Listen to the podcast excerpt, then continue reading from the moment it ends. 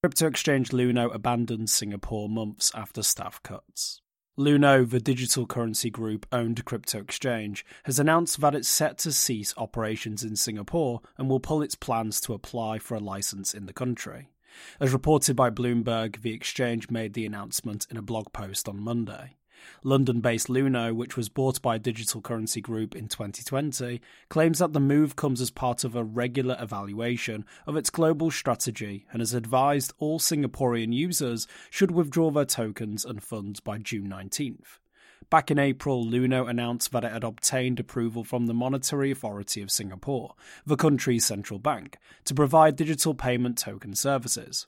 However, Singapore has since cracked down on retail crypto traders, suggesting strict new measures that include tests for would be traders and a ban on buying crypto with credit cards. The Monetary Authority of Singapore said last year that it was worried that traders may, quote, not have sufficient knowledge of the risks of trading, end quote, and that without the right guidance, they may, quote, take on higher risks than they would otherwise have been willing or are able to bear, end quote.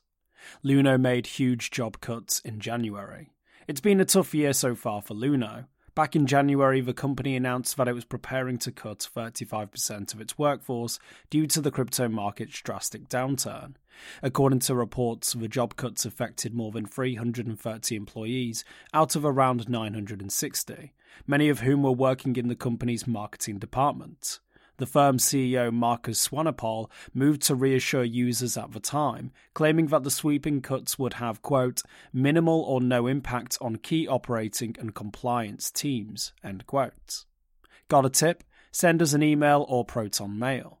For more informed news, follow us on Twitter, Instagram, Blue Sky, and Google News, or subscribe to our YouTube channel.